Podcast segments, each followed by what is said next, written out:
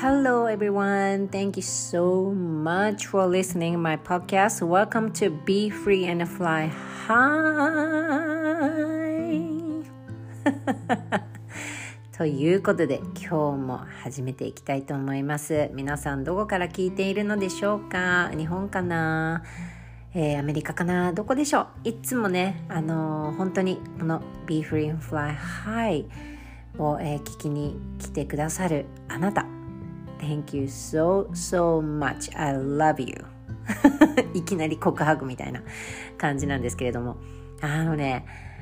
今日あのこの、えー、ポッドキャストというかあのこの Spotify Spotify の中でねこの私のこのポッドキャストをねフォロワーしてくれている方の、えー、人数がね見れるあのようになっていて、まあ、もしかしたら前からあったのかもしれないんですけどあの私全然そういうところあの数字とか気になが気にならなかったんですよ。でもなんか今日なんかこうパッて見たらそれが出ててなんとですね42名の方もね42名の方もね私のこのポッドキャストをねフォローしていただいてるんですよ。この42名の方に入っているあなた。ありがとうございます。もう本当 Thank you so so much. あもう本当に心から感謝です。ありがとうございます。ということで、あの今日もね、えー、相変わらずこんな感じで、えー、思い立ったことを、えー、そのまんまにして、え声にして届けていくという風な私はあのポッドキャストスタイルなのでなんですけれどもねあのもう私のインスタグラムとかを、えー、フォローしてくださっている方この中にいるかもしれないんですけれども、まあ、あの私のこのシフトというかこのジャーニーというのをねなんかこう感じてきてくれてる方いると思うんですよ。はいあのもともとはこのネットワークビジネスという世界から入りましてでそこから、えー、このネットワークビジネスの世界のをねもう本当昔からこうデュプリケーションって言われてきてるこうねあのアップラインからのこの圧というかそういう世界がまだあったりする中でそれを変えていきたいっていうねあの結構私あの反骨精神っていうのがやはり 自分の中にあるみたいであのやっぱりこう正しくないことはちょっとえっていう感じでね声を上げてきた方なんですよね。うん、もちろんその中ではこう自分の中のエゴも出てきたりこんなこと言ったらみんなに嫌われちゃうかなとかこんなこと言ったら世間どうなるどんな目で見られるんだろうみたいなねそういう声も聞こえてくるんだけどでもやっぱりそう聞こえてきてたんだけどやっぱりねあのー、こう私がこう例えば天秤にかけた時に自分のエゴを取るかそれとも私がこうそのエゴをねこうちょっとこうごめんねエゴちゃんって言ってね私今こういうこのあの助けたい子がいるからと言ってそこのねこうエゴを乗り越えてうん本当にの心の声に従うっていうのかなそうどっちを取るかってなった時にやはり自分の心の声のままに従うっていうことをあのやはり、えー、結構自分の中ではモットーにしてきたんですよ。うん、今もそれは変わらないんですけれどもでもやはりねあのここまで来るこういうふうに自分の心の声に従うっていうふうにそのビーイングになるまではやはりいろんな道のりがあっていきなりこういうふうにねなったわけじゃないんですよ。だからもともとは私たち子供の頃っていうのはそうだったと思うんですよね。みんなここにで聞いてくれてるみんなにもね、この赤ちゃんっていう まあ、赤ちゃんとして生まれてきてねでそこで2歳3歳4歳5歳ってこうね大きくなってくる中で2歳3歳4歳とかっていうのはもうがむしゃらに自分の感情っていうのをバーって出してきて、ね、泣きたい時は泣いたし笑う時は笑うしわがまま言いたい時は言うしみたいなその喜怒哀楽をそのまま何もフィルターなしで出してきたと思うんですよね。でもあれよあれよのままになぜだか自分の中で我慢していかなきゃいけない。状況になってそれが例えば親からもう泣泣いちゃダメとかね。そのこう言われてきたりとかもう恥ずかしいからそんなことやめなさいとかね、うん、そうやってこうなんでそんなこともできないのとかね。何気に言われてきた言葉あるかもしれない。私もでも本当に大反省ですね、えー、私もこういう風なジャーニーに入るまでやはり子供に自分のねそのこうイライライラしてる時とかはやっぱり言っちゃったこともあります。正直言って。本当に今はこの大反省だなと思うんだけどだけどだからそういうそういうねやはりこの親のね言葉っていうのがどれだけ子供に影響するか。特にあの分かってきているのがですねもう母親の言葉母親の態度母親のしたことが一番子供に影響します。これはもう90%以上っていうのはもうそうです。例えばいや私はお母さんとの関係はすごく良かったけどお父さんが厳しかったっていう方も中にはいるかもしれないですよ。だけどそれでもそのお父さん側のねそのうん、から言われたこととかそういうことよりもその時にじゃあなんでお母さんは私のこと助けてくれなかったのっていうお母さんからのそのお母さんへの感情とかそういうものがあの残っていくんですよ。皆さんご存知でしたか？だから本当にこのポッドキャストを聞いていただいてる皆さんの中でやはり母親っていう立場の人もいると思うんだけど本当にね子供へのその言葉とか、うんえー、態度とかっていうのは、えー、できるだけねこう気をつけてほしいなって思うんです。それが子供へのそのパラダイムっていうそのメンタルブロック要はトラウマそれとかインナーチャイルドとしてその子の中で癒されないままずっと体の中に残っていってしまうことになります。でね今私がこの体の中に残っていってしまうっていうふうに言ったんですけど実はこの私のねこの、えー、ジャーニーの中でうんまあ、要はもうビジネスをやっていても私の中ではこのもう自分の魂とか自分のソウルのジャーニーなんですよね。うん、やはり私がフォーカスしてきたのっていうのはやはり最初はマインドセットから入ってねマインドセットって言ってもね何ぞやって人もまだいるかもしれないけど要はマインドセットっていうのは、えー、毎日の、まあ、要はこの毎日の行動要は習慣でその習慣の中でもどのようなその態度でどのような、えー、そういう姿勢でその自分が行動していくかそのその毎日の習慣の行動のことをマインドセットって言うんですね。うん、だからこのマインドセットって聞くとどうしてもなんかこう洗脳とかなんかこの潜在意識を切りなんか書き換えるみたいなそこにいきなりつながっちゃう人もいるかもしれないんだけどそんじゃそうじゃないんですよ。毎日の行動その習慣自分の姿勢自分の、えー、態度とかその習慣の行動のことを言います。それだからデイリーワークなんですねマインドセットって。でそこで私がこううんまあ2年ぐらい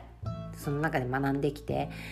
まあそこからもどんどん自分が学んでくることによって自分の中にも知恵が生まれてもちろん自分の知恵とかっていうのも成長してくるしもともとあった自分のと例えばそれが、えー、経験のね積んできた人生の経験だったりとか自分のそれは性格自分が持っている本質とかそういうものが全部、えー、こう合わさったもの、まあ、ウェズマウェズダムっていうふうに英語では言ったりするんだけど要はそういうものがどんどんどんどん、えー、成長してくるんですよねやはり自分とその自分のそういうジャーニーっていうふうなところに毎日いると。でそこで、まあ、こ前前置きはちょっとね、まあ、前の前の、えーと、ポッドキャスト前回かな？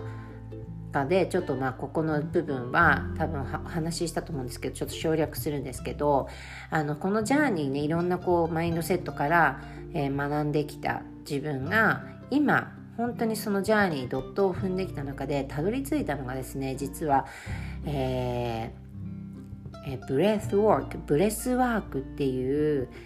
えものにたどり着いたんですよ。皆さん breathwork って聞いたことあるかな、まあ、これこれもちょっと前のポッドキャストで私あの話させていただいたことかもしれないんですけど breathwork って要はその呼吸呼吸法なんですね。でもただの呼吸法じゃなくて例えば瞑想とかっていうのもあると思うしヨガっていうのもあると思うしそこで、えー、使っていく呼吸法ってありますよね。例えば深呼吸だったり。でも私が言うここでの、えー、 breathwork っていうのは瞑想とかっていうとねちょっとねこう受け身型なんですよね。受け身型。だけどこの breathwork っていうのはアクティブ。自分がこの、えー、呼吸っていうのをこうリズムとかにリズムで、えどんどんどんどんこの、えー、その何て言うのかな。インテンスなものから、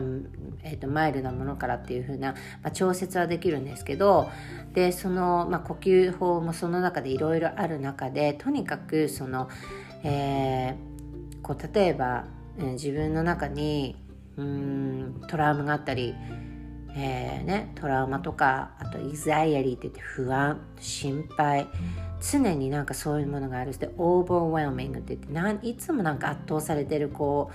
う、うん、気気持ちになっちゃったりとか焦ってる気持ちになっちゃったりとかストレスをいつも感じてたりとかなんか知んないけど理由はよくわかんないけどなんかなんかモヤモヤイライラしてんだよね。っていう、うん、そういうねあのものって、まあ、要はストレスなんですよね。エグザイアリーとかストレス。でそれをこのえーと、 breathwork っていうものを使っていくことによって要はこの自分の中に溜まっている要は埋まってる隠れている emotions emotions っていうのは要は、えー、感情なんですよ。ね？感情だからそれが要はその感情っていうねもの emotion っていうのが、えー、体のどこかに私たちの体のどこかに隠れています。うんそれがその体でこう感じているその、えー、こう重い重い感じのね、うん、感情になって現れてきたりとか、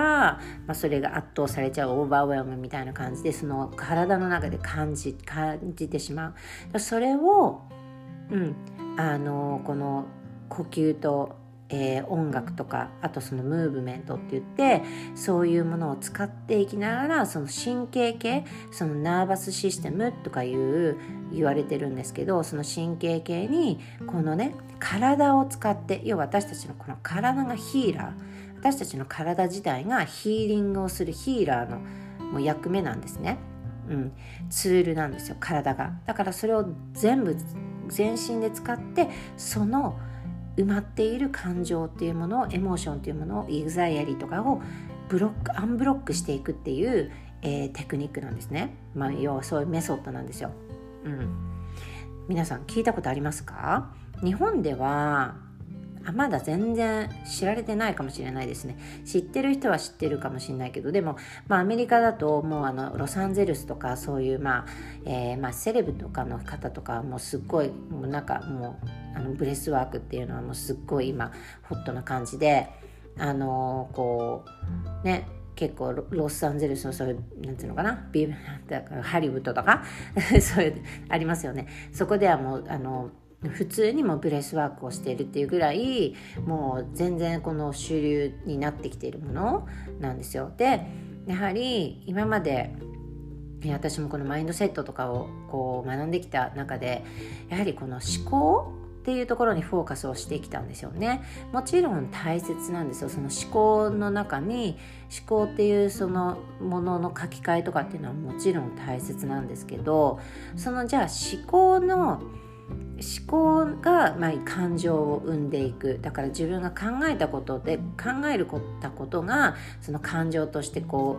うなんかこう生まれる嬉しいだとか例えば嬉しいことを考えた時には嬉しくなるしハッピーなあの、ね、気分になるしなんかこう嫌な思い出とか悲しいことっていうのを思い出したりとかすると悲しい気持ちになりますよね。だから思考が感情を作るっていうふうにまあそれはもちろん事実なんですけどその前に実はその感覚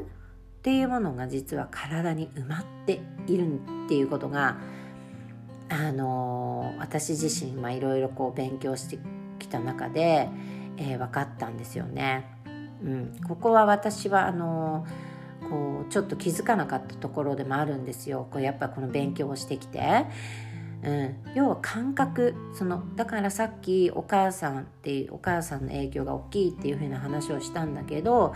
例えば子供の頃にお母さんがすごく厳しくってとかね。それでお母さんにいっつもガミガミ言われてたとかいっつもお母さんにそういうこうなんてなんかもうなんでそんなできないのとかねねあの子のあの子はできるのにあんたはできないとかね。でき損ないだよとかね。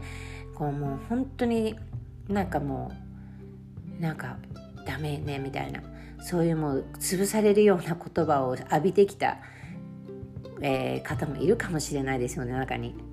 うん、でもちろんその小さい頃にそのお母さんを亡くされた方がとかもいるかもしれない。その時のその要は感情じゃなくてその時に自分で感じた感覚？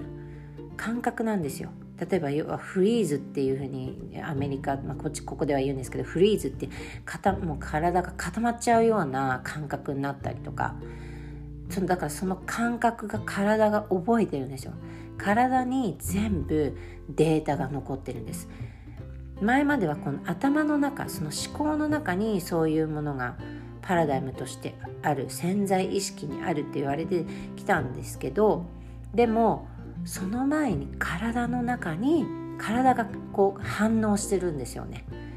反応してるんですよ。その言われた時とかやられたこと。例えばお母さんあんまりこういう話はしたくないけどちょっとこう虐待とか受けてこられた方ももしかしたら中にはいるかもしれない。こういう話もね聞くのももう耳を塞ぎたくなってもうそのだから要は何で耳を塞ぎたくなかないかって言ったらその時の感覚が体が覚えていてその感覚を体が覚えることによってその感覚が指令指令として思考に、えー、こうピッていくんですよ。でその思考が感情を作ってしまう。だからそれを思い出すことによってその当時のこう、うん、要はだから感覚を思い出しちゃう体が覚えてるから頭じゃないんですよ。思考じゃないんですよ覚えてるのは。だからじゃあだからその思考を今まで例えばこの首から上のね部分をワークしてきた、うん、この潜在意識を書き換えもしましょうみたいな感じでいろんなワークをいろんなこの方向からこうコーチングとかをしてきたりとかもしかしたら talking therapy を自分が受けてきた方もいるかもしれない。だからそのブレスワークって本当にそういうねうん本来のねその自分っていうところにこうなんかこう忘れてきちゃった人たちっていると思うんです。うん、例えばうんこの何がこの人生で重要なんだろうっていうことをもうずっとずっとこうなんとなくこういろんなことで閉ざしてきてしまってそれを忘れてきちゃってたりででも結局そういう風な生活をね子供の頃はそうじゃなかった本来の私たちの姿っていうのはこうあの生まれたての赤ちゃんから来てそれでこうね6歳ぐらいまでのあのこの私たち自分あなたもそうですけどこのね聞いてくれてるあなたとか私もそうだけど6歳ぐらいまでの姿とかそういうのが本当の本来の自分。なんですね。でもそこから私たちはいろんなその6歳までに受けてきたものとか言われたこととかその環境のこととか友達にこうやられてきたこと言われてきたことそういうのがブワーって体の中に感情としてその感覚がもう埋もれている。そうするとそのそれがもっともっとこうディープにもういっぱいいっぱい心にこびりついてる人ほど体に埋まってる人ほどその人生の本当の大切なところ本来の自分って中なんかそのチューリーなその「Who You Are」っていうところを思い出せなくなっちゃうというか、うん、だからあの頃はあんなにあんな私だったのに今は私はこんなって言ってまあ、そこに気づいてる人はまだしも気づかない人もたくさんいるんですよね。どこかで自分の感情を抑えてこなければいけなかった。でずっとずっとそれできちゃった、うん、でも私たち特にね日本人はあのそうだと思う。私はアメリカに来てですね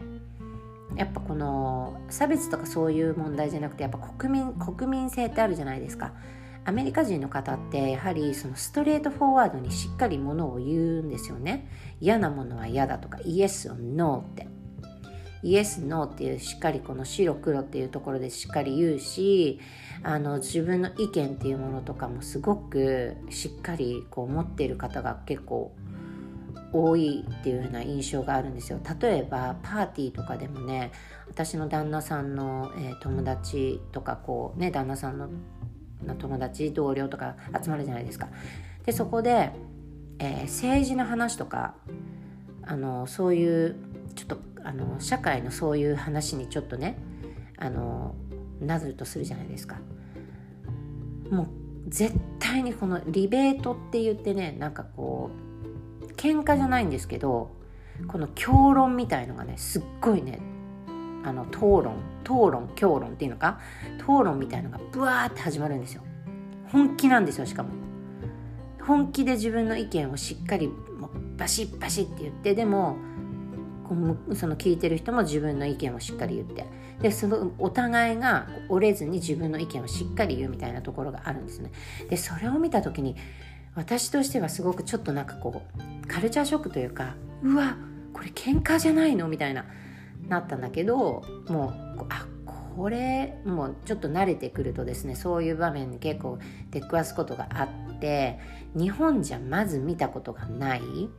んですよ。なんかこう番組とかでその政治家の方たちが意見をこう言い合っているみたいな場面を見たことあるけどそのどっかパーティーに行った時に例えばね パーティー行った時にそこでブワーってお互いがこうなんかヒートアップして話すって言ってでもその話題が終わった後はもうケロッとしてるんですよ。だからなんかそういうねやっぱ文化の違いっていうのがあるのかなとかね、まあ、これは私のあの、まあ、印象ですけどね。あの本当にはっきり言うはっきりそのストレートフォワードって言ってそのシュガーコーティングしないでストレートフォワードに言うっていう、うん、はっきりものを言うっていう方が本当に多いなと思ってるんですね。もちろんその態度にもしっかり自分が嫌だったら嫌だっていうふうに出したりする。だけどどうでしょうかね。今皆さん日本に日本在住の方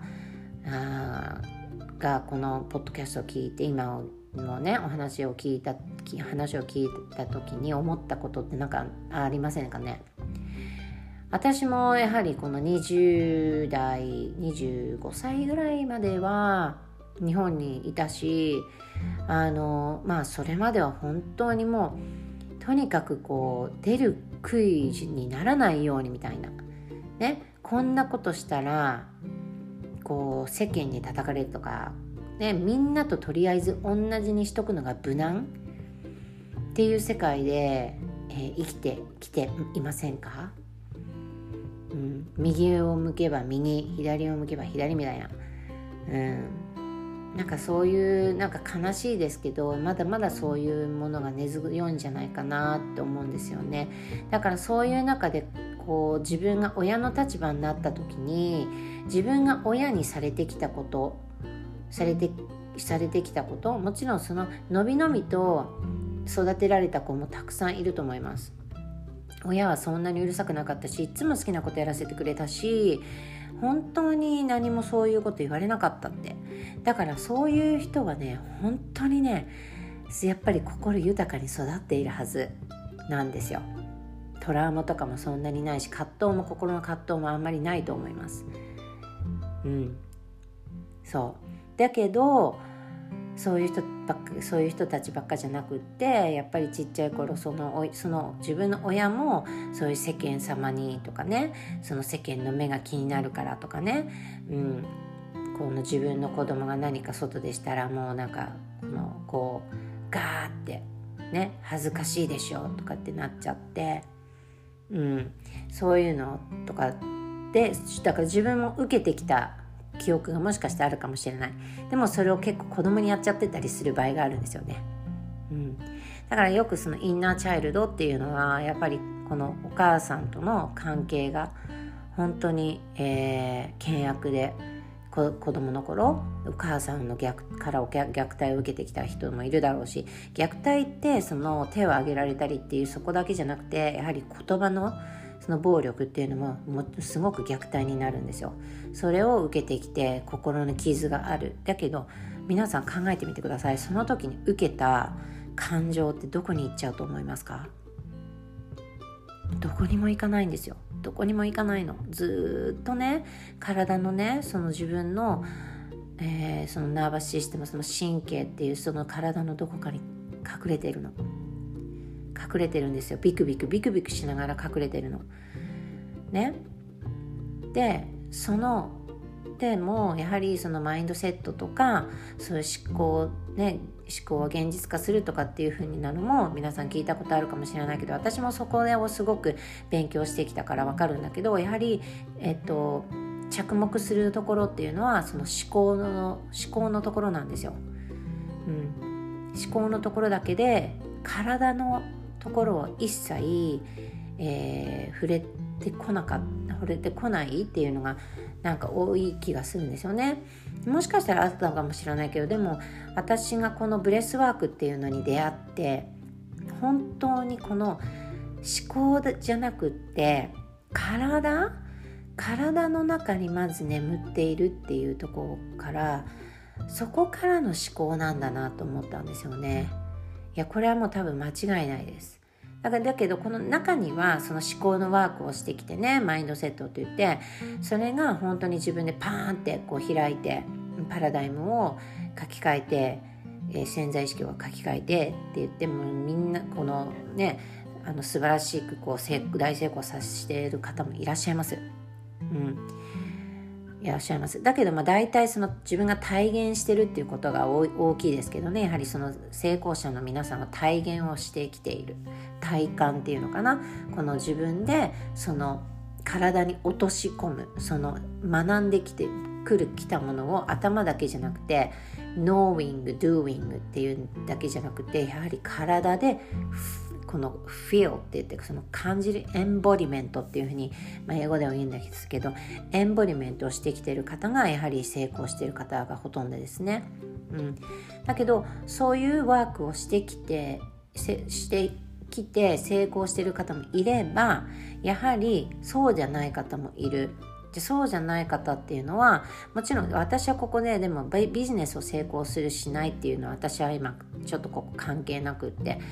私がまずあのここれからね私の届けていきたい人っていうのはそのビジネスで成功する人っていう人たちじゃないんですね私は。まずはその自分の本当に忘れてきてしまったもの何がこの人生の中で大切なんだろうっていうところなんですよ。要はだからその自分が知らない間に蓋をしてきてしまっている感情とかそれによってそれが要は自分のブロックになっちゃってる。例えばそれが行動だったりとか行動に移せなかったりとか人生なんてとかいうふうに思っちゃったりどうせ私なんてって思っちゃったり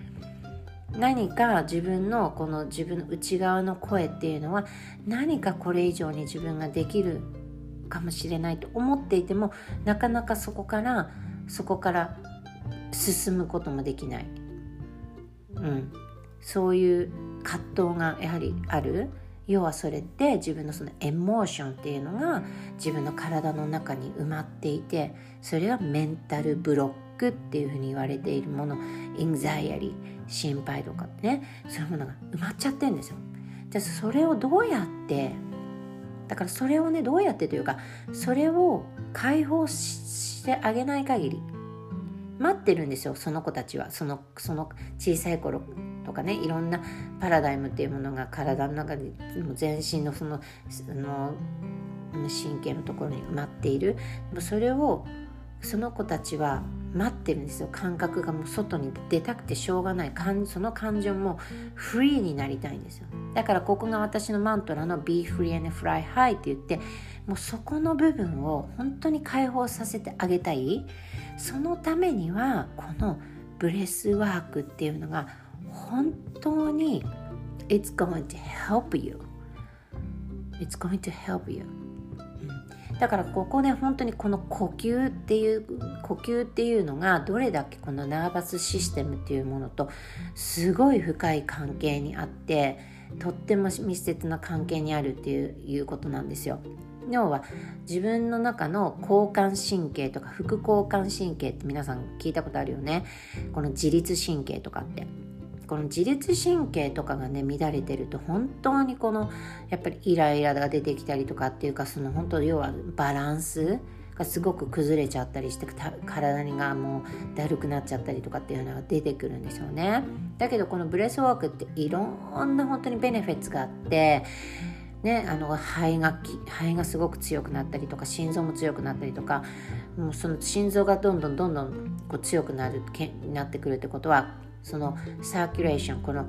えの血流もすごく良くなってくるでしょ？でそれするとその便通も良くなってきたりとかあとはえっ、ー、となんだっけそのあのブレスワークによってこのそう要はその自律神経っていうそのバランスのところにも良くなったりとか、うん、だからその交感神経と副交感神経って言って副交感神経がこのっていうのはその自分たちがいつもこのリラックスしてる時のこの感覚なんですの自分がリラックスしてるでも交感神経っていうのはこのなんか怖いとかなんか緊張とかそういう時にこういつもキュッっていう感覚のあるそういうのが交感神経なんですよ。だからそういうやはりこの神経系 nervous system っていうところにこの呼吸を通しても全身にあの効いてくんですよ。そうするとこのブレスワークをすることによって思考がに自分で思考のこの書き換えをしなきゃいけないとかもうそういうそこのノウハウどうやってやるのっていうのなんかもう一切その切り捨てることができるんです。もうそこをまず切り捨てることができてブレスウォークにやることによってもう自然にその自分のエモーションとかっていうのがその隠れてるエモーション要はその神経系に隠れてるからそれがどんどんどんどん外に出して出てくるんですねその呼吸で。うん、することによって届いていくんです。でそこでそのその呼吸法いろんな呼吸法があってリラックスするものからインテンスになるものからエネルギーが出てくるものそういう方法のブレスウォークとか、うん、っていうのがあるんですけどそれに音楽を合わせながら、えー、その私のその言葉っていうとこことを聞きながらそんでそのムーブメントっていうのもねたまにはこう入れながら、うん、それをこの nervous system っていうところにえー、こう届けていく。それが要はその体のバランスとして、えー、こう現れてくるんですね、うん、そうするともうそのブレスワークが終わった後には本当にいろんな体感が出てくるんですね。まあ、そのブレスワーク中にいろんな体感が出てくる。うん。その手の先がビリビリしてきたりとか足ビリビリしてきたりとか体に少しこう痙攣が出るような感覚になったりとか、うん、これはでもブレスワークをしてる中ではこのノーマルな symptom なのであの全然その危険とかではないんですけどそう。あとはその emotion としてその感情がドバーってもう特にその、えー、トラウマがめちゃくちゃこの深い方とかインナーチャイルドっていうのがめちゃくちゃもうこ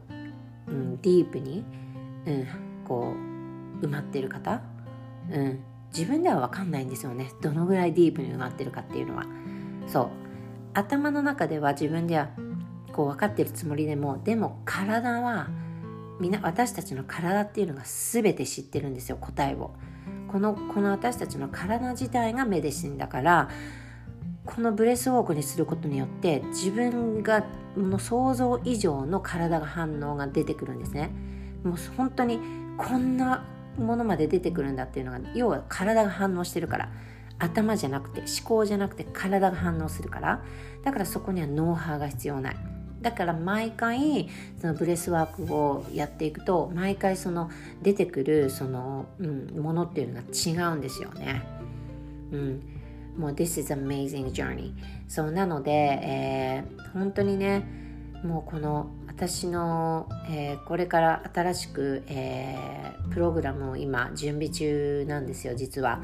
えー、夏ぐらいを目安にしてるんですけれどもいやまずは私がこのブレスワークっていうものに出会って私自身がまず体感してもっと and embodiment 体現体感してでそれをやはりこの経験したものそのウィズダムとして皆さんに届けていきたいっていうのはまずそこなんですよね。うん、だからそれを体験しながらでやはりそのプログラムというものでこう,、うん、こう作っていって、えー、夏ぐらいに考えてるんですけど名前が The Shift The Shift っていう、えー、プログラムになります。The Shift っていうそのシフトっていう意味はやはりこの、うん、いろんな意味があるんですよね。変化とか天気とか、えー、自分が本当に変わっていくとか変革とかねそういうシフトするっていうねありますよね。だからそのブレスウォークによって今までのその、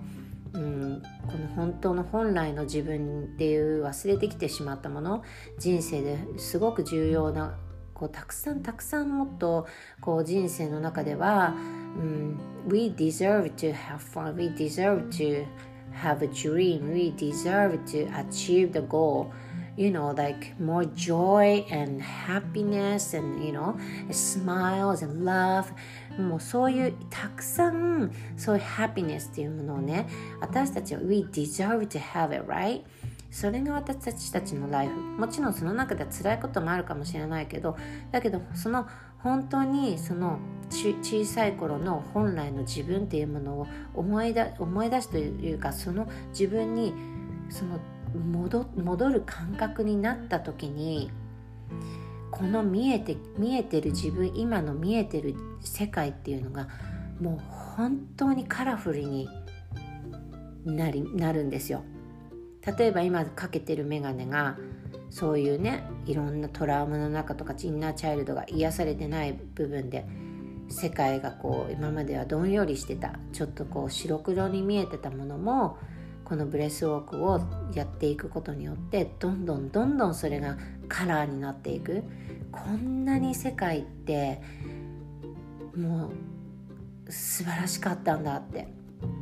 You know? その何とも言えないこの自分の心のこの内側からこう、うん、溢れ出てくるエネルギーとかエネルギーもすんごく自分で湧いてくるんですね。このブレスワークって本当にエネルギーがみなぎってくるんですよ。みなぎってくるの。そうだからその本当にこんこんな私にはパワーがあったんだって。その自分のその being power back っていうのが私本当にそこのうん、みんなに感じてほしいなっていうんだけど being 要は自分のこの本当のありのままの being being being back っていうね being のパワーバックそしてそこの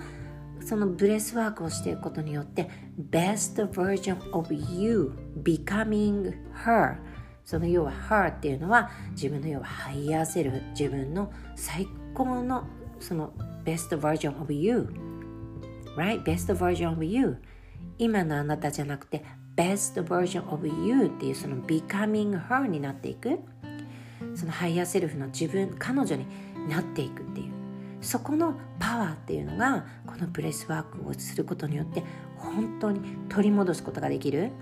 Right? でその体現体感っていうのをしてほしいなと思う。この日本ではまだ本当にねえー、名前が知れてないこのブレスワークっていうのは、えー、これからどんどんどんどん日本に渡っていくと思うんですよこれから。アメリカで、えー、アメリカでも本当にその今はもうその、まあにえー、要は大きいそのね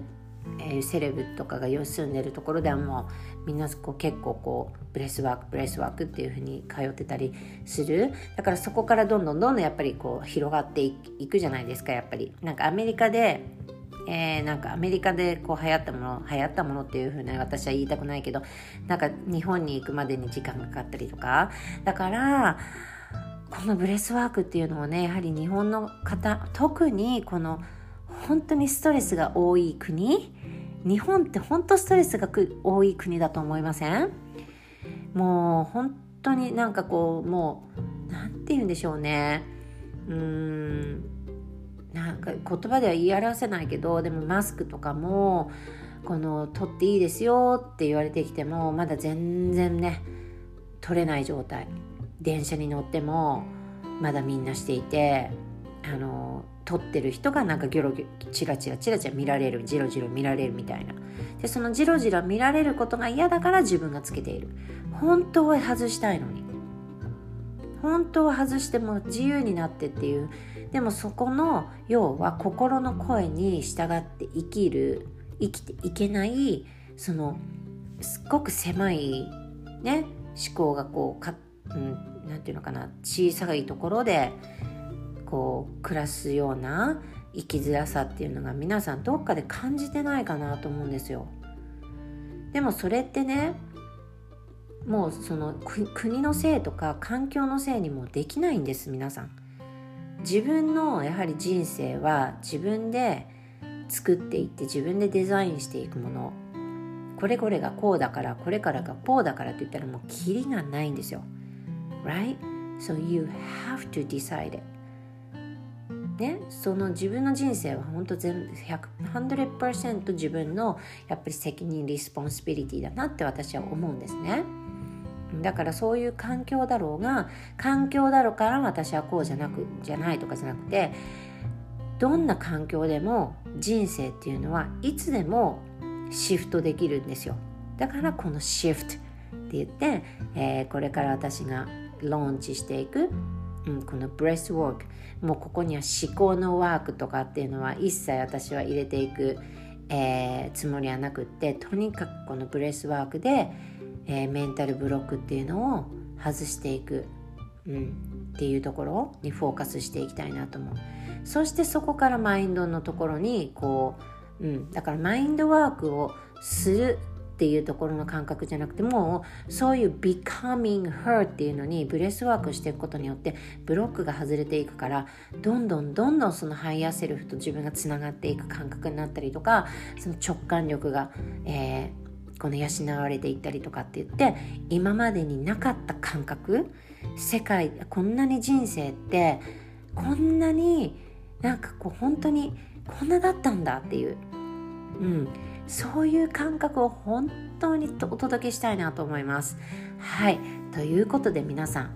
楽しみにしていてください。えー、ブレスワーク本当に、えー、ねまだ知らない人いっぱいいます。聞いたことがないっていう人がほとんどだと思う。うん、だけどやはりねこんなに素晴らしいツールがあったんだって私もねほんと感動したんですよ。あでも呼吸なんて呼吸とかヨガとかねそんなの私一切もね興味もなかったしね ほとんど。あのヨガとかもやったことなかったしうん。